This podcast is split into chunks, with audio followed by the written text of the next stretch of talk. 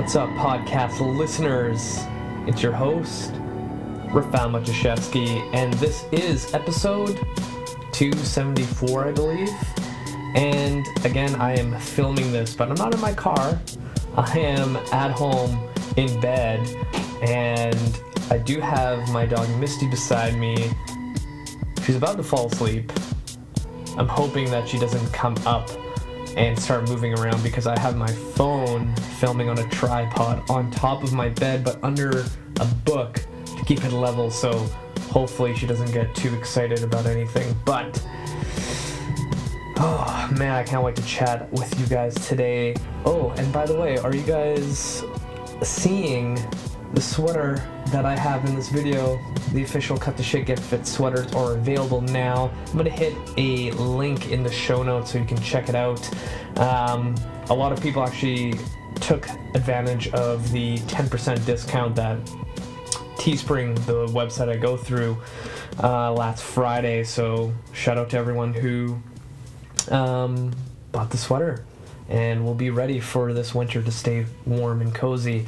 Um, before we get into it, I am going to do some shout outs because I actually have the cities in front of me, so we're gonna get that started. Uh, number one, local, which is super awesome. City of Langley, here where I live. Shout out to everyone listening in Langley on my show. Number two, all the way in Australia, we got Melbourne. Shout out to everyone in Australia listening to my show. And number three, out in the UK, a city called Nailsea. Hopefully, I said that correctly. If I butchered it, I apologize. Everyone in the UK, thank you for listening to my show. That's super cool. All right. So today I'm going to try to keep it under 10 minutes. And what we're going to talk about is crushing 2020. So, a couple episodes ago, I was talking about how I like to plan each year in October to make sure I am successful, right? So, I have five categories, and I find that when you actually write shit down and you start breaking it apart, you're more likely to actually achieve what you're trying to do rather than just saying to yourself, I'm going to lose 20 pounds in 2020. And you're like, I know I need to work out, I know I have to eat better, I know I have to do X, Y, and Z. But after about two weeks, you kind of fall out of that, um, I would call that motivation um, phase. Because after that two weeks, that motivation that got you going and got super exciting kind of just simmers out. And I think that's why a lot of people tend to, you know, not see success. So why not create a plan where you have something written down and you have to hit these certain points? So if you remember correctly, a couple episodes ago, I was talking about how I j- started jotting down, you know, my goals I want to achieve, and I start um, breaking it down how it would look throughout the year. So, you know, say I want to run a full marathon in May, for example, and I know I need to start running at least three times a week, so I get a program, and now in my calendar, either on my computer or literally handheld writing, um, I'll start writing down and reverse engineering how that would look in my year. So if I have you know a six month program to get me ready for my full marathon i'm going to start jotting down in my planner you know monday wednesday friday i'm doing my runs. That's how many kilometers i'm doing. These are the drills. And then on my planner from you know day you know week one all the way to whatever week it is until i have my run i'm going to have on my calendar what i need to achieve and i'm going to start checking it off if i did compared to I downloaded a program, it's a PDF, I have it on my computer, I look at it once in a while and I just kind of just wing it and run when I can. And then when it comes to race day, I know I'm not fully prepared, so I'm either not going to finish because my legs can't withstand the impact and distance, or I completely bonk out because also my nutrition sucks. Right? So there's a lot of scenarios like that when people want to run a full marathon, they want to be prepared. So why not do that with the rest of everything you want to accomplish? So what I'm going to do today is actually um, teach you guys how to plan out your 2020 because if you've been ta- like listening to my previous episodes, fitness and health is like a small little piece of the puzzle because everything around it and if you're watching this video i'm kind of demonstrating everything around here um, matters more than what's in here for your fitness and health goals because it all influences right so my five categories for you know planning out my year is personal goals professional physical financial, and spiritual. Because I find that those five things kind of wrap around fitness and health that's in the middle that everyone wants to achieve, right? So when you start looking at those five categories and you pick like two to three things that you want to do, right? Then you got to start thinking, okay, what am I going to do in order to get there? So let's look at my physical goal, for example. Something as simple as like I want to do a workout slash movement workout, some sort of movement, seven days a week, right? So I'm traditionally like I like to do strength three to four times a week, but I always feel better when I'm constantly moving, whether that's doing a yoga class, if that's doing like a car Kinstretch routine, foam rolling, and just like moving, meditating, whatever it is, seven days a week. So, how would I fit that into my calendar? Really simply, because this is like a really easy example. I'm literally going to, in my calendar, write down from Monday to Sunday, you know, did you work out? Yes or no? And I gotta check it off or put an X and when you like this is why I like writing stuff down is if you had a planner in front of you and you have all your things that you have to do daily to get to your end goal, you can easily check it off or give it yourself an X. And then when you look at the entire month, count how many checks you have compared to X's. Say, for my example, I want to work out, you know, seven days a week and I know in a month I have 30 days, and say I look at the end of the month and I'm like, oh shit, I've only done 15. I'm nowhere near where I need to be. So now I know for the next month, I need to put a little bit more effort into it. And then I go, maybe I get to like 22 out of 30. I'm like, awesome. I'm like making progressions. Number, th- like month number three, I look and I'm like, boom, I hit 29 out of 30. Like that's pretty good. And when it's something as simple as just checking things off, you'll find that it becomes almost addictive and almost like a game.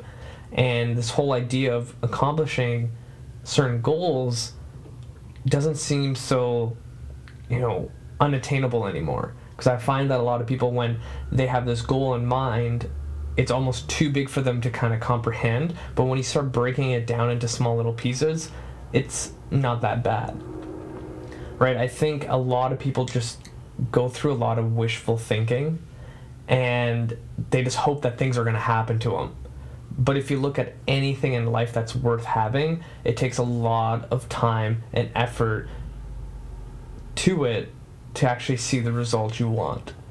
So, my kind of challenge for all of you is to write down you know two or three goals in those five categories which are personal professional physical financial and spiritual start thinking of what three things you want to accomplish in 2020 and literally start reverse engineering it from each quarter each month each week and each day onto a planner and having a checklist of what you need to do because like right now we're going into november and you know it's nice to say that hey i will eventually do this but like i think if even one of you did this and went through the entire year, you would be amazed how much you're going to accomplish. Because the moment I started doing this, I went full 100% into it and I've started noticing a lot of things else in my life improve, right? So when I started really honing in on physical goals, a lot of the other stuff kind of came naturally. So, thinking back, like probably six or seven years ago, one of my major goals was to save enough money to buy my own place. And because I had built up this work ethic of, you know, training for, you know, half marathon, full marathon, bike races, things like that, this idea of saving money and having a checklist that, hey, did I put away money every two weeks? Um, it just came naturally.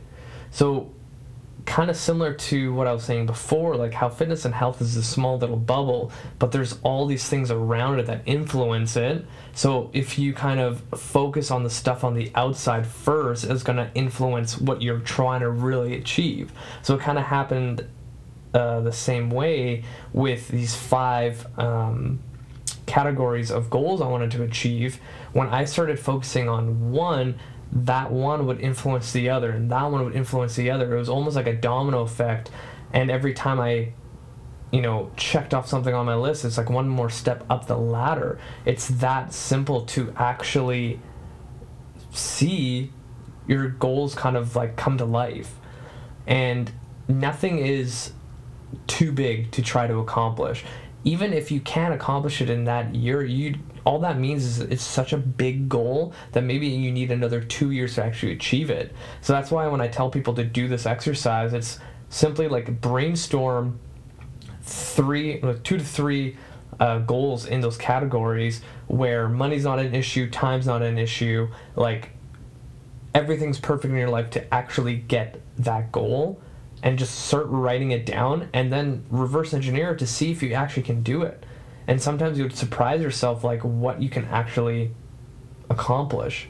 So i think if some of you actually did this you're literally going to be on your way to see success in whatever fitness and health goal you have but other aspects of your life. Because i really think that like one thing will always influence the other. If you improve one thing in your life it's going to trickle over to the other so that's all I'm going to chat about today. Um, so, again, personal, professional, physical, financial, spiritual. Figure out what you want to do in those five categories. And maybe to kind of finish off, I will kind of share what I have for each one to kind of stay accountable as well. So, for my personal, I always put this every single year because it's super important to me is dedicate more time to my wife because I'm a type of person that always always has projects on the go, ideas, things like I'm always a type of person that needs to put my 100% effort into everything I do. I tend to always take on more than I can chew, but it's just it's fun for me. Like I like taking on more because I feel like I can progress even faster. Um, and then another one is, you know, planning a trip with my wife because I love traveling with my wife. She's like literally my best friend, and I love going into different countries, different places around the world, and just experiencing it with her. Uh, for my professional goals, I have finished and released my book that I'm writing right now with a chiropractor. Um, I want to keep to three times a day of social posts for you guys and again look i'm already doing it with this thing um, and finding three continuing education courses where i could go travel to because again like i really like traveling. Um, and then my physical goal one we already talked about which is movement and a workout seven days a week and going back to another deadlift goal of 400 pounds. I hit 300 again this is a good example of what i said before. Maybe you know in 2020 i'm not going to hit this but I'm going to work up towards it. Maybe it's actually taking me three years to achieve this, but I'm going to aim for a 400 pound deadlift. Um, for my financial goal, something as simple as saving like around six grand because I have this huge goal of paying off my mortgage. So the more I can save, the better. And then for my spiritual goal, like I was really thinking about this and I'm kind of looking at this as how to give to others. And i kind of started doing this. This is what's funny like things start influencing others. Like i've been doing this planning thing for years. And sometimes when i sit down like especially this time when i sat down and started planning out my 2020 i start realizing the stuff that i want to accomplish are already kind of happening. But now I, because I've been thinking about it, I can actually create a more um, precise plan. So being able to give back and give more, um, I want. I've always wanted to make the industry better. So I actually recently started a mentorship with coaches, and it's grown to I believe five or six people. And every Thursday I meet with them to teach them everything I know about training, business, marketing, and becoming a better human being because that's essentially the bigger picture when it comes to training other people.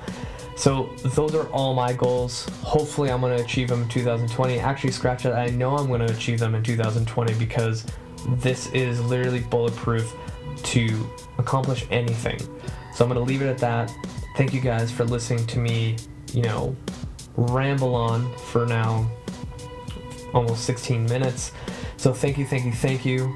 Thank you for all the international listeners on my show. You guys are amazing. You guys are the best and I'm going to continue giving you the best fitness and health advice out there until who knows when. We're on year three. It's going to be amazing to see how this podcast grows in the next decade. Have an awesome week, you guys. You guys are fucking amazing. That's it. Hopefully, I don't drop this, and see you later.